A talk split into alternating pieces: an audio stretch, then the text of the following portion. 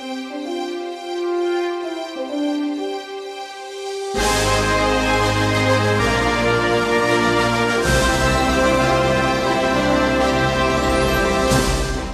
हिंदू सम्राट पृथ्वीराज चौहान। चालुक्यों से युद्ध।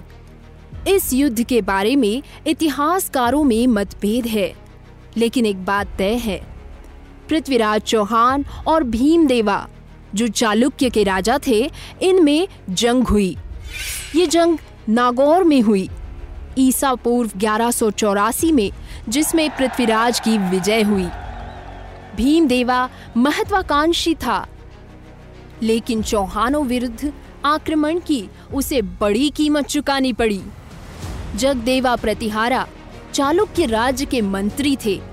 उन्होंने पृथ्वीराज से बड़ी मुश्किलों के बाद संधि करवाई। इस युद्ध के बाद इन दोनों राज्यों में युद्ध नहीं हुआ। इन सैनिकी अभियानों की वजह से पृथ्वीराज चौहान का डंका समस्त भारतवर्ष में गूंजने लगा।